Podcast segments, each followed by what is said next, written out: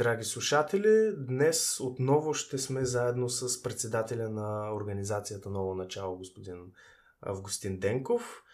И сме ви подготвили една доста интересна тема, която малко или много касае всички ни. Здравейте от мен, а на драгите слушатели. Благодаря отново за поканата, Коко. Може и без господин. За тези, които не са не слушали евентуално предния път, можем да повторим и да ги уведомим, че ти също така се занимаваш и с а, недвижимо имущество, продажба най-вече. А, как така се занимаваш и как върви по-скоро бизнеса в нашата економика в днешно време? А, ами за да не си помислят слушателите, че аз съм някакъв едър притежател. Аз също Мултимилионер. Съм... Да, да. Айде да си кажа сега, той си продава хипер огромното имущество. М- ние отбелязахме в първия подкаст, всъщност аз работя като брокер. И колко в днешната економическа обстановка става все и все по-предизвикателно. Ето, например, днеска като отидах в офиса, и отворих да видя кои са новите имоти на пазара. Така, аз и колегите ми се изнаяхме доста неприятно с едни цени от сорта за Плоривския пазар, говорим. А, двустайен апартамент на, да речем, 97 000 евро. И то не на центъра. Тук говорим за цени вече 1500 евро става на квадрат строеж на копка дори, а построени имоти, обзаведени, отиват към 2000 евро. Айде, 2000 не сме стигнали, но стабилно крачим на там и може би до коледа ще ги затминем. Точно това ще да питам. Готов апартамент дали е с 24 карата златни врати, с мебели, защото за тези пари аз това очаквам. Даже и очаквам да има включена прислужница или бътлър, който нали, да готви, да чисти и така нататък. Ха, ами не знам. А най-много на някои снимките да са си качили някоя мадама да е по-привлекателна, но други неща няма. а, това, което сега спомена с апартаменти за продажба, си го забелязал само в нашия хубав район, град Пловдив, или изцяло за цяла България върват така? Не, за цяла България се покачват. Даже в родния ми град така наблюдавах м- драстично покачване на евото на квадрат на сгради в строеж, нали, апартаменти в строеж, ам, даже на построени също така, дори не на центъра. Насягари се покачва цената и това е едно много добро отражение на днешната економическа обстановка. Навява, навява на Жан Видоновата зима от 97 Доста позната на по-възрастните ни слушатели. Да, точно това имах на предвид, че зависи кой не слуша, защото не всеки ще ги знае. Сега се сетих, докато и каза за цените, какво смяташ за така наречения балон, който расте, расте, расте и чакаме да се спука? Ами, този балон наистина е доста често срещана фраза в имотния спекта, така да го кажем. Нали, всеки говори, особено всеки купувач, който чака да си купи по-изгодно даден имот, винаги говори, той балона ще се спука. Балона ще се спука и така нататък. Но всъщност балонът трудно би се спукал, тъй като за да стане това нещо, търсенето трябва да намаля драстично, а предлагането да се увеличи. Естествено, нали, повечето хора излизат от а, извода, че цените ще станат прекалено високи, няма да могат да си купуват никакви имоти, а нуждата от пари пък ще принуди притежателите да си ги продават, дори на по-ефтино, само, само да ги продадат. А към днешен момент е глупаво да се говори за спукване на балона, тъй като доста от сериозните продавачи, да речем инвеститори или хора с по няколко по-скъпи имота, да речем в някой град, те нямат остра нужда от пари. И дори за тях е по-потребно да имат имотни притежания, отколкото фиатна валута, която може да изгори на другия ден. Днес четах една специализирана статия, специално в имотната сфера. цените ще растат със сигурност в близките месеци. А, падане няма да има и мога да посъветвам всеки, който ни слуша и има намерение да купува в близката година имот, да го направи, ако наистина му трябва да го направи сега. Нямам представа, нито моите колеги, дали цените ще спаднат, но е сигурно, че ще се увеличават. Сигурно е. Да, то цените трудно да може да каже човек кога ще паднат и дали изобщо ще паднат. Аз те питам от а, тази гледна точка за, заради балона специално, понеже а, короната изненада целия свят, нали? но се говореше преди точно да започне короната, че или 2019 или 2020 беше категорично уж времето за пукане на балона, понеже за последните 20-30 години е имало статистика, която а, цените на имотите да се се вдигат, но примерно 10 години се вдигат, 5 години спадат. Нещо такова и това се повтаряло като луп безкрайен за последните 20-30 години, нали? И сега се говореше, че следващия спад на цените ще е преди короната, но короната като удари цялата економика така доста силно и това не се случи.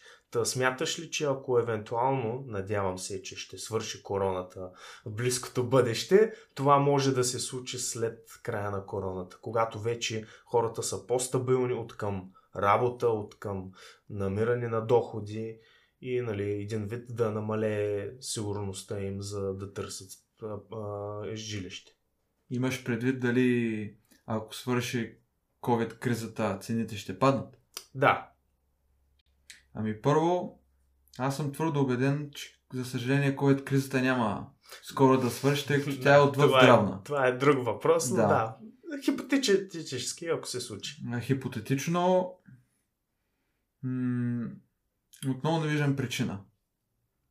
Не виждам причина, а, защото дори да свърши от там, оглед на ограничения, да речем, или както ти кажеш, несигурност, а, щетите, които са нанесени по економиката, тайните щети, те ще останат и те няма да могат да се оправят лесно. Тоест, вече е завъртяно едно колело, което ще се търкаля надолу и изглед за оправяне в скоро време няма. Действително, в момента хората трябва да концентрират своите ресурси, финансови ресурси и да ги съхранят в нещо, което е трайно устойчиво дори в кризи.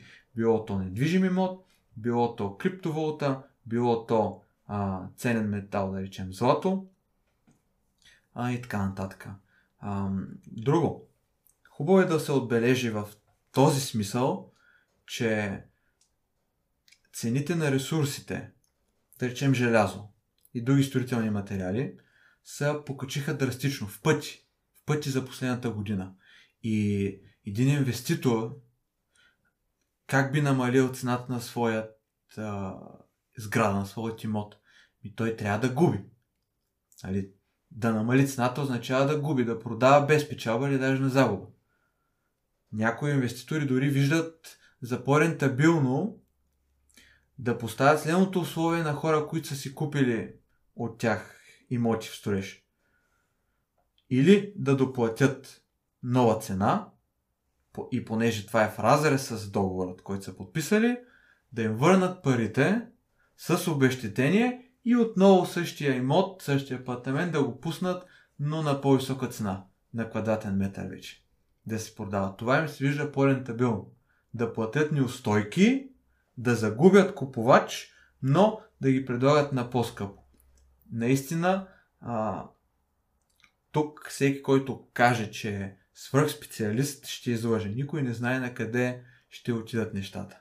Да, това е напълно така. Добре, а ти както спомена сега за тези цени и препродажбата им на по-скъпо, как си обясняваш българина през цялото си време българина се оплаква, че няма пари, че му е трудно. А как така изведнъж покупката на недвижими имоти за продължение на последните години скача нали, и търсенето и купуването скача се нагоре и нагоре. Ами виж, българинът има един менталитет за притежание, който в случая изобщо не е лош. Тъй като много по-добре да имаш недвижимо имущество, което е трудно да се обесцени, на ако е дом още повече. Той винаги е потребен. Нали? Той има, ам, как да го кажем, неотменяема стойност. Но ако го държи ресурса си в кеш, кешът винаги може да изгори. А, и това желание за притежание на повече имоти, дори да не ги ползва, естествено, ако не ги ползва, би ги отдал под найем. Това е умно. А, засилва тази тенденция да се купува в момента. Действително има много търсене. Това е факт. И колкото повече се говори за инфлация, то бих казал оправдано, толкова по-търсенето засилва. И аз съм уверен, че в момента хората ще се видят в а, доста голямо затруднение, защото ще са пред нелек избор. В единия вариант, парите, които имат в кеш и не им стигат за жилище, биха избрали да им останат в кеш.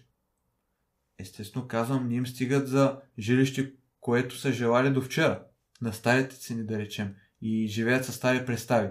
Днес, тези, които вчера са можели да си купят тристаен с хикс пари, с хикс пари днес те ще могат да вземат двустаен. И в интерес на истината, аз би ги посъветвал горещо да го вземат, защото най-малкото те ще са заключили едни пари в дом, в нещо, което м- няма как да се обесцени. Няма как да намалее неговата стойност. По-добре да имаш нещо, отколкото да нямаш нищо. Да, винаги. Добре, а в тази насока а, мислиш ли, че хората в България са достатъчно финансово грамотни, когато нямат достатъчно хикс брой пари, за да си закупат жилището, без значение на днешкашни цени или на утрешни, да направят така, че да имат след дни, години, месеци пари за закупуване на такъв имот? Ти имаш предвид дали знаят как да развъртят парите си преди да купят имот? Един вид да, защото много хора си мислят, поне аз доколкото познавам в България, че това се случва само със собствен бизнес или чрез богато наследство от бизнес или така нататък, нали, по родна пътека. Ами виж, аз не обичам да говоря лошо за нашите сънародници, но действително масово българският народ не е финансово грамотен и бих казал, това не е по негова вина а е една целенасочена политика, дълга, дълга политика, а, в която обстановката по никакъв начин не образова. Съответно хората, нито им а, предоставя някакви примери, а, да речем от чужбина или от тук на подбрани хора, които знаят как да развъртяват парите, да ги значи, умножават. Нали. Та масово аз съм убеден, хората не знаят как да първо пазят своите пари, как да ги харчат разумно, как да ги инвестират и как да ги множат.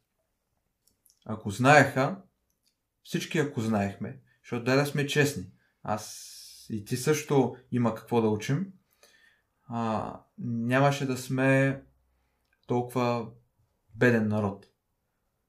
Естествено, обстоятелствата, които ни се налагат от а, политическата класа са повече от ясни, но наистина едни финансово грамотни хора знаят как и с малко да постигнат повече.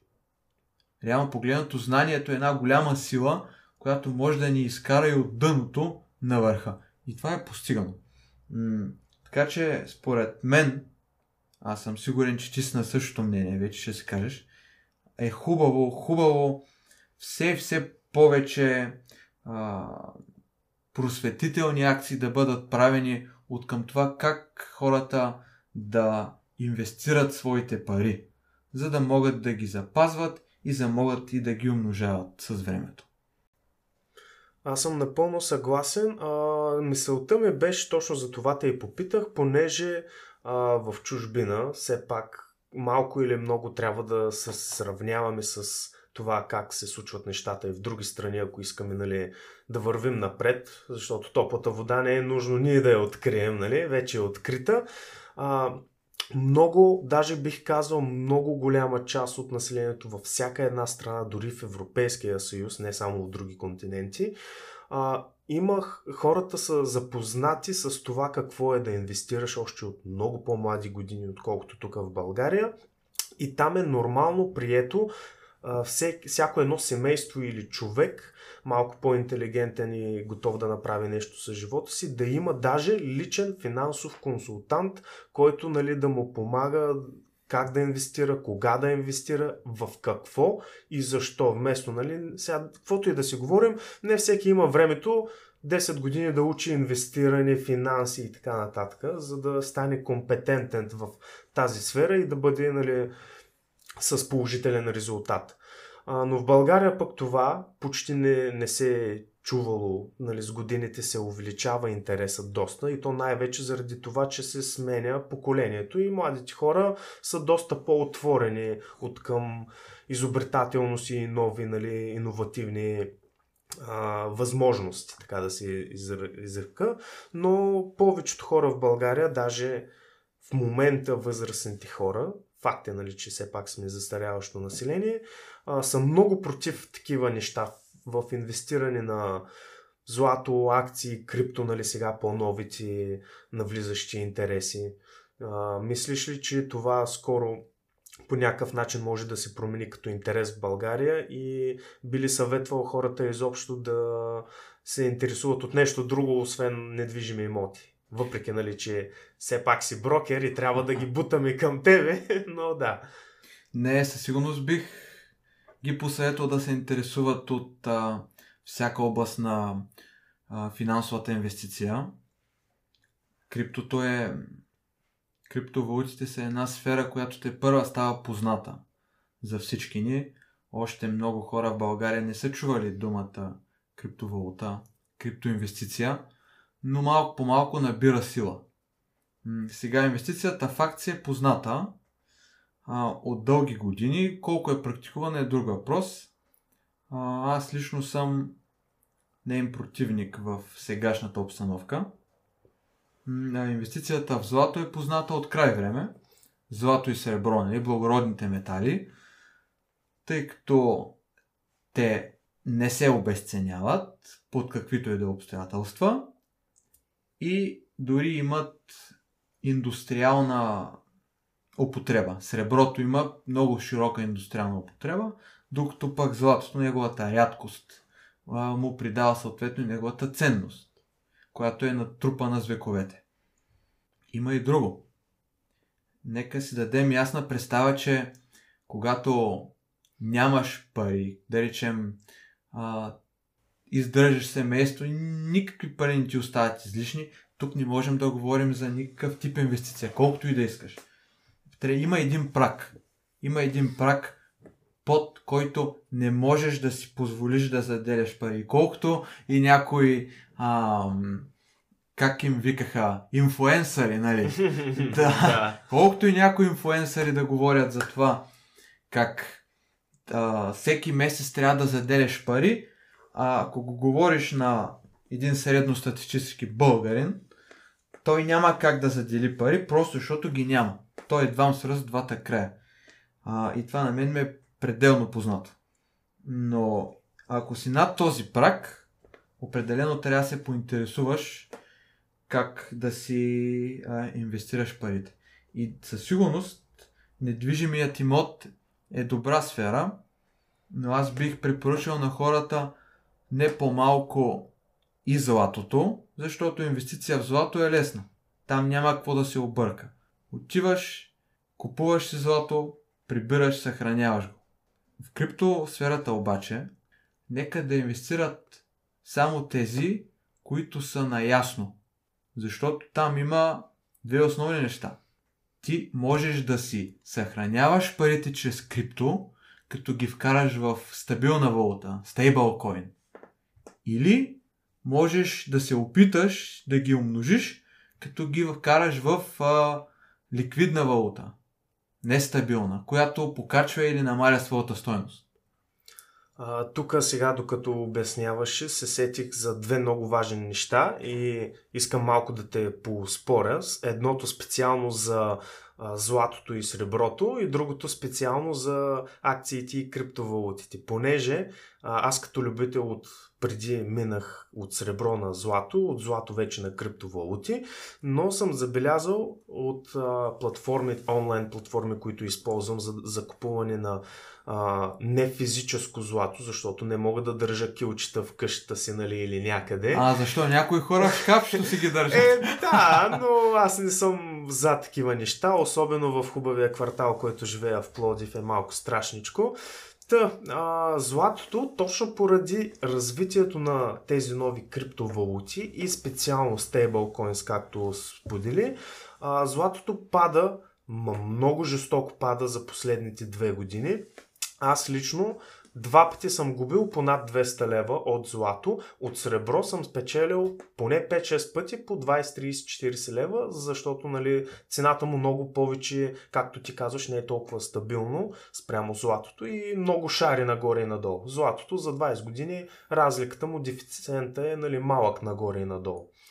А, това е едното и със сигурност го знам, защото следа от различни платформи и съм потърпевш от загуба на злато и не знам хората как печелят или си държат парите там. Напомни ми да ти отговоря. Да, е сега и ще довърша само за криптовалутите. Това всъщност, между другото, stablecoins отскоро започна доста така да става популярно.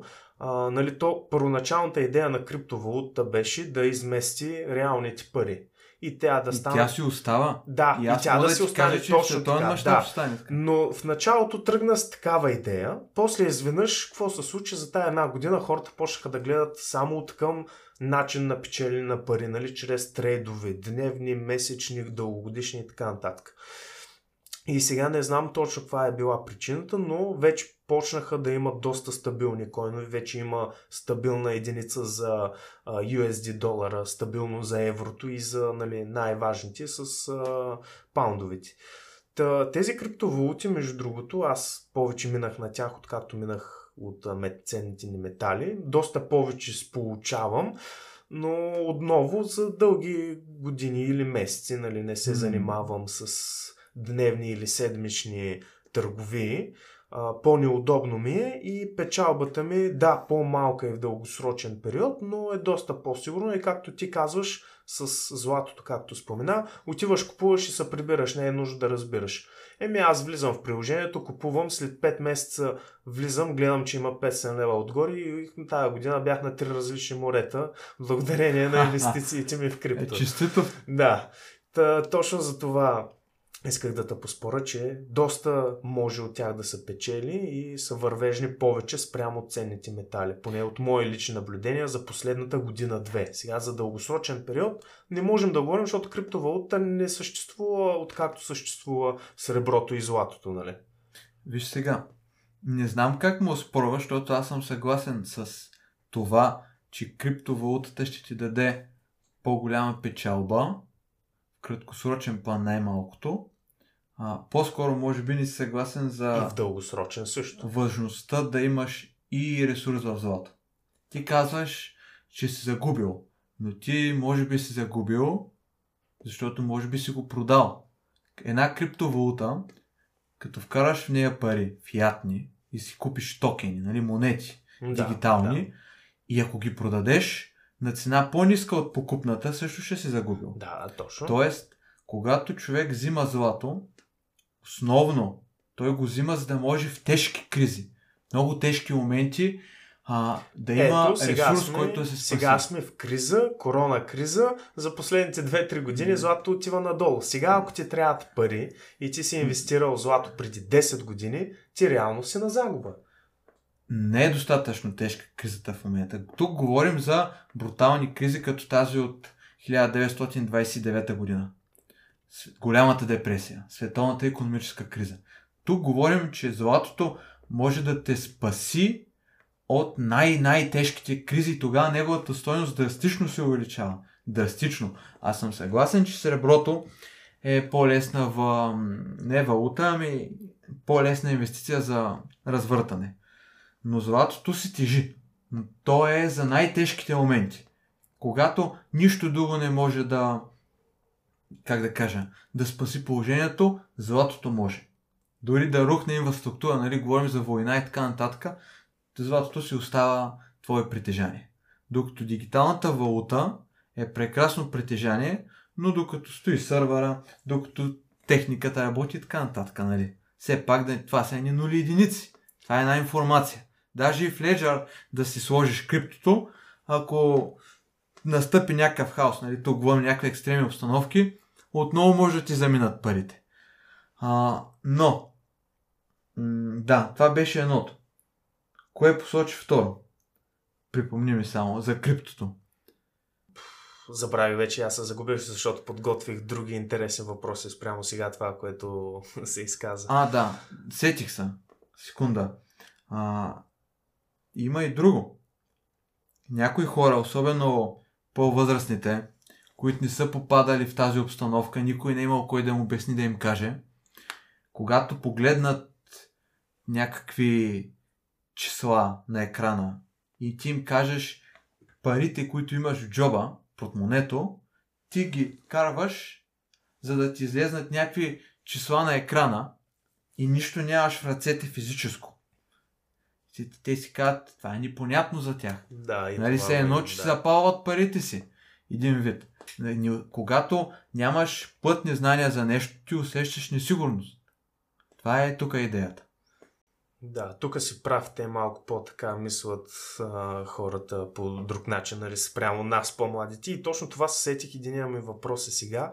Ти като по-млад човек също, изобщо мислиш ли, че някога ще има подобна криза като 1923 ли каза?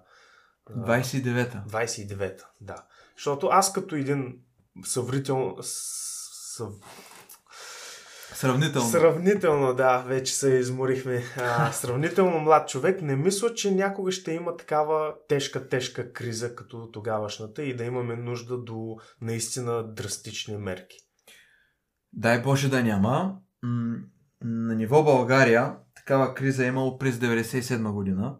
Жан Вилиновата зима. Да.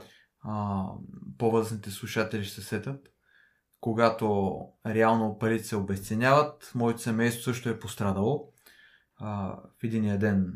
То с... мисля, че не е имало семейства, които да не са пострадали. Да, До каквато и да е. не е имало хора, които са имали пари в кеш и не са пострадали. Да. В единия момент с тези пари може да си купиш едно хубаво тристайно жилище, в другия момент може да ги запалиш да се сгреш. Да, точно. А. Буквално. Но, тук а, по-скоро твоят въпрос е в една друга сфера.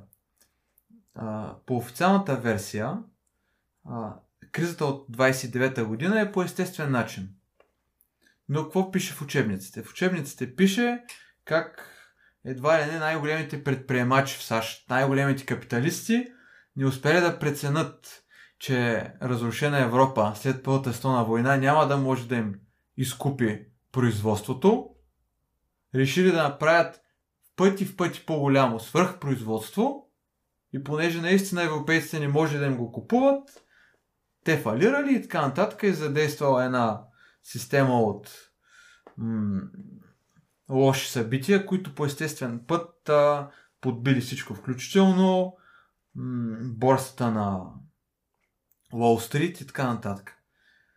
Действително, обаче, има други неща, които движат тези процеси. И те далеч не са така естествени.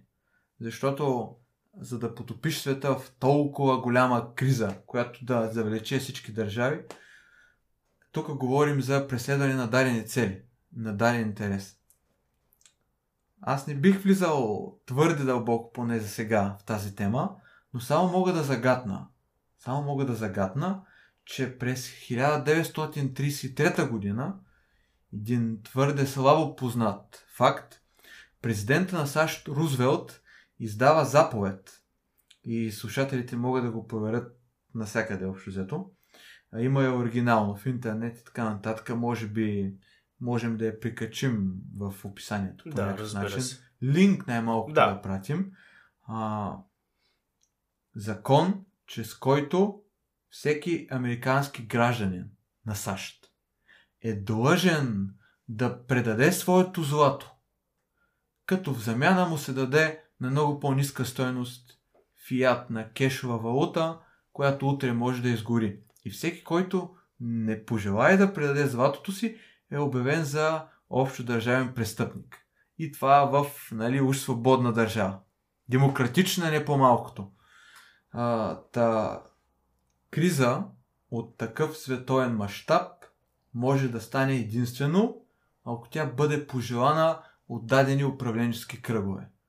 Дай Боже да няма, но по-добре да сме запасени, приготвени и да не се случи, Да, и отколкото това да не сме и да стане.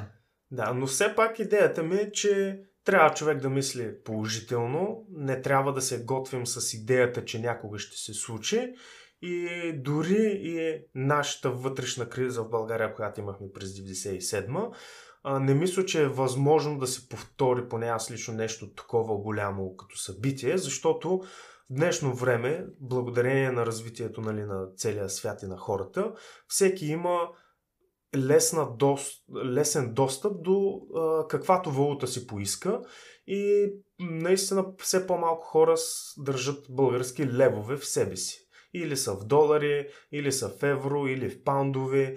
И нали, в България, ако както стане това, както нашето хубаво в кавички правителство искаше да минем изцяло с евровата система и да плащаме с евро на доста по-ниска цена, отколкото е в момента курса от мисля, че 1,96. А, нали, няма да споменавам, но те слушателите знаят сигурно вече за кого става въпрос, който искаше да го направи това нещо и по какъв курс на 1,70 и не знам и 2 или 4 ли искаше да бъде, което пак е един вид загуба на много пари, защото нали, това е 20 стотинки и нещо надолу. И реално ако имаш кешови пари, те заминават. Нали, слава на Бога, не ги гориш изцяло както през 97 но пак една част от тях си заминава и така. И не мисля, че това ще бъде възможно поне в следващите 20 години да се случи в България. Най-лошия вариант ще минем в еврото, най-лошия вариант, но не мисля, че хората ще го усетят. Дори и на тази по-ниска цена, не мисля, че ще направи някакъв вид криза в България, но не и дългосрочна повече, да речем от една-две години, докато мини, нали, докато човек свикне с обръщането и с идеята всичко да си му е в евро, примерно. Ти каза, трябва да мислим положително. Разбира се, винаги. А. Аз съм много положителен, даже хората ми се карат, че съм супер положителен човек и е било до границата с нетърпимото.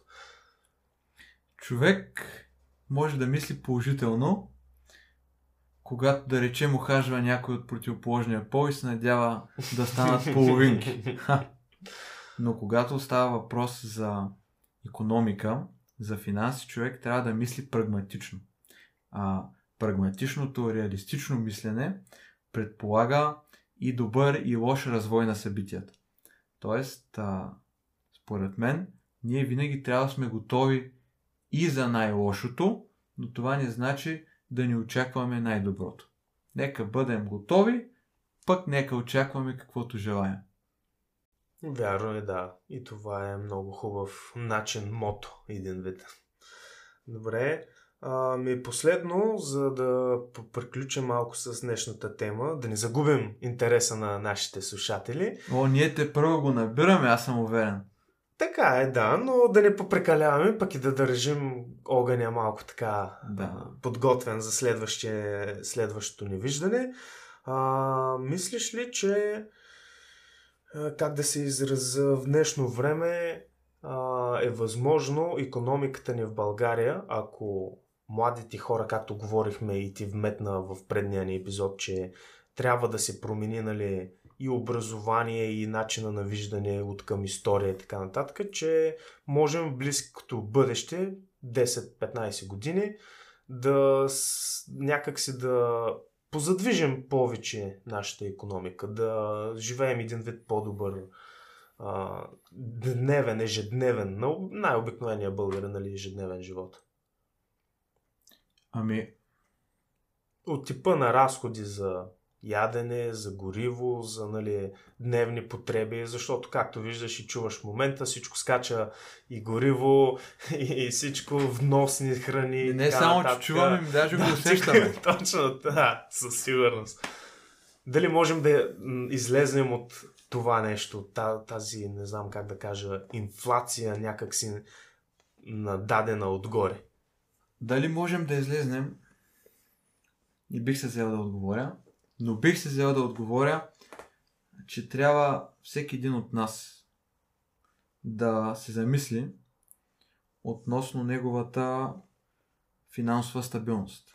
Поред мен не е адекватно да разчитаме на политическата класа изцяло да подобри нещата, защото ако оставим всичко в нейни ръце, може и да загубим всичко.